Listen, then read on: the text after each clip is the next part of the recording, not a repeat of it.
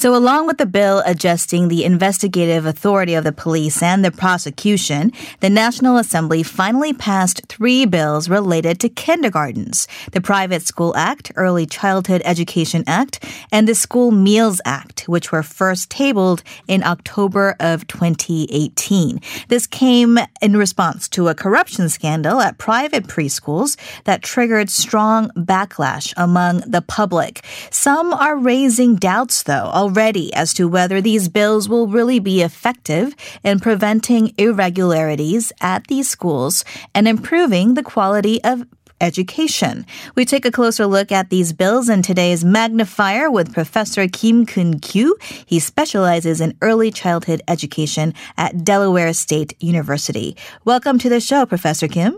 Hi, Eunice. Glad to speak with you. Thank you. Uh, so the three bills were just passed earlier this week, some 15 months after being proposed. How did you observe the overall situation as an education expert? All right. First of all, I think the passage of the third act on early childhood education is a big milestone in the history of a Korean early childhood education system. However, it is still too early to predict whether this will result in positive or negative outcomes. As uh, specified in the Early Childhood Education Act 3, it is expected that the accounting of private kindergartens will become transparent with the EduFine system. Mm-hmm. The core, the revised Early Childhood Education Act. Second, I uh, believe that the revision of the private school law can prevent the private kindergartens nepotism and corruption. And third, the revised school food law will provide nutritious and high quality meals for uh, children. However, not acknowledging private investment put into private kindergartens is likely to be uh, problematic in the future. If private kindergartens are forced to uh, become non-profit as a part of a public education system and institutions and cannot generate uh, profit, uh, these kindergartens will face financial difficulties uh, leading to closures. Yeah, and for those of us who may not be familiar with kind of the background of the story, there was an investigation, a government investigation that was done between 2013 and 2017, unveiled in the following year that found some 1,900 private kindergartens uh, either. Uh, practicing accounting fraud or misappropriating their budgets and other irregularities uh, and having received public funds as well. So this is a direct uh, response to that to stem um, any kind of corruption in the kindergartens. And of course, this was a big issue uh, in 2018. So, according to these three laws, which you mentioned, um, Professor Kim, the private preschools are now obligated to use the state accounting system EduFine, which the Korea Kindergarten Association has been fiercely uh, against. C- could you explain to us why that is? And could this move help prevent corruption in kindergarten management? Sure. Uh, EduFine is the government-managed accounting system currently used in public kindergartens and uh, private elementary, middle, and high schools, and has been in effect since 2010. The educational institutions must enter all details of their accounting, uh, including budget and spending, in the EduFine system.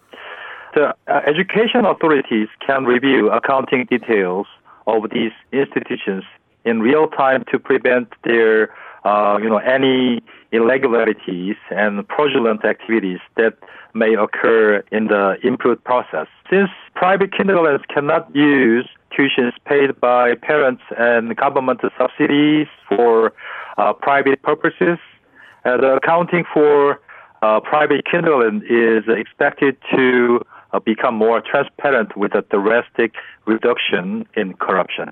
Mm. And also, part of the bills is that anyone who embezzles education expenditures could face up to two years in prison or a fine of up to 20 million won. Um, and also, any establishments that are caught committing fraudulent acts will be then banned from reopening under a different name. What are your views on the introduction of these measures? Yeah, it is a very important question. So, I think it is necessary to listen more closely to the voice of private kindergartens facing drastic changes and reflect them in the legislation. And those who embezzle uh, public money should be punished.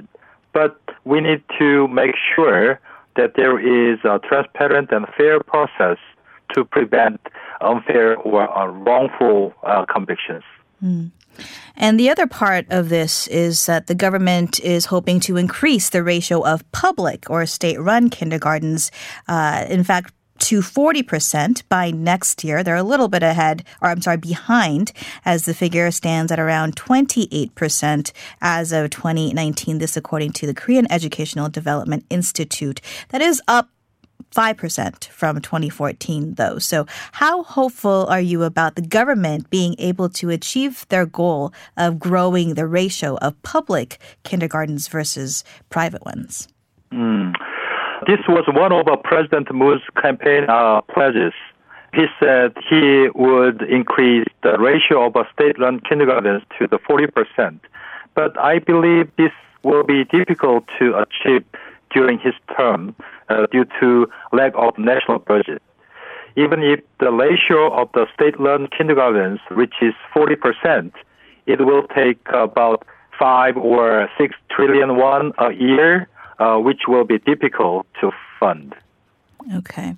And it's only been a few days since the bills were passed. There are already concerns that their actual implementation could face challenges. Uh, the KKA, the Korea Kindergarten Association, being among those that are in protest. And in fact, uh, some private preschools are already claiming that the bills would infringe on personal property. What do you make of this view? Yeah, uh, one of the most disappointing things about the process of passing the Kindergarten uh, 3 Act is that the opinions and the voices of those working in private uh, kindergartens have not been fully reflected. Private kindergartens in Korea account for 75% uh, of all kindergartens, and they have led uh, and developed uh, Korea's uh, early childhood education system until now. Uh, as the name suggests, uh, private kindergartens are private institutions.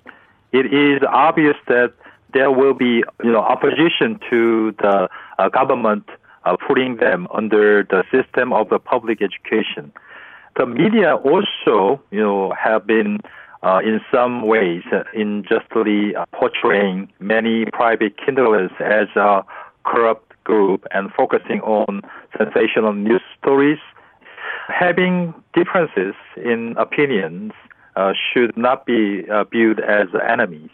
I think this is a moment where the parties involved need uh, wisdom to listen to opponent opinions. Okay. And any final thoughts before we go? Sure. Uh, I'd like to uh, emphasize again that we should not be labeling private kindergarten as uh, the haves and a corrupt group.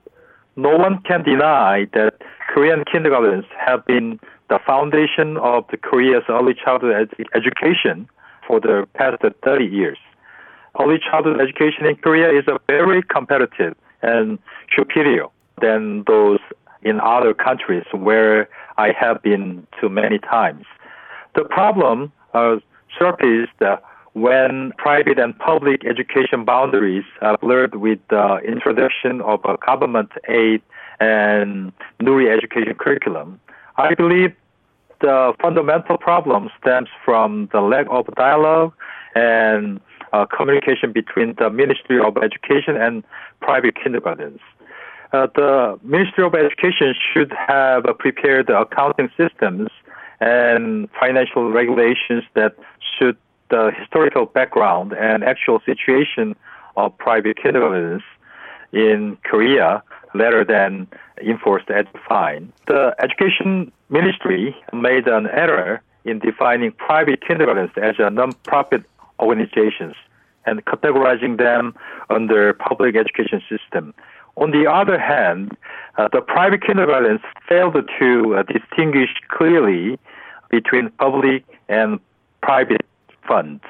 I think that is the essence of uh, a fundamental problem. I believe uh, we can look at examples from U.S. Uh, and UK and any other OECD countries, acknowledging differences and come to an arrangement or agreement and take uh, this opportunity to take a private as well as a public early childhood education to the next level. Okay, thank you for your thoughts and insights, Professor Kim.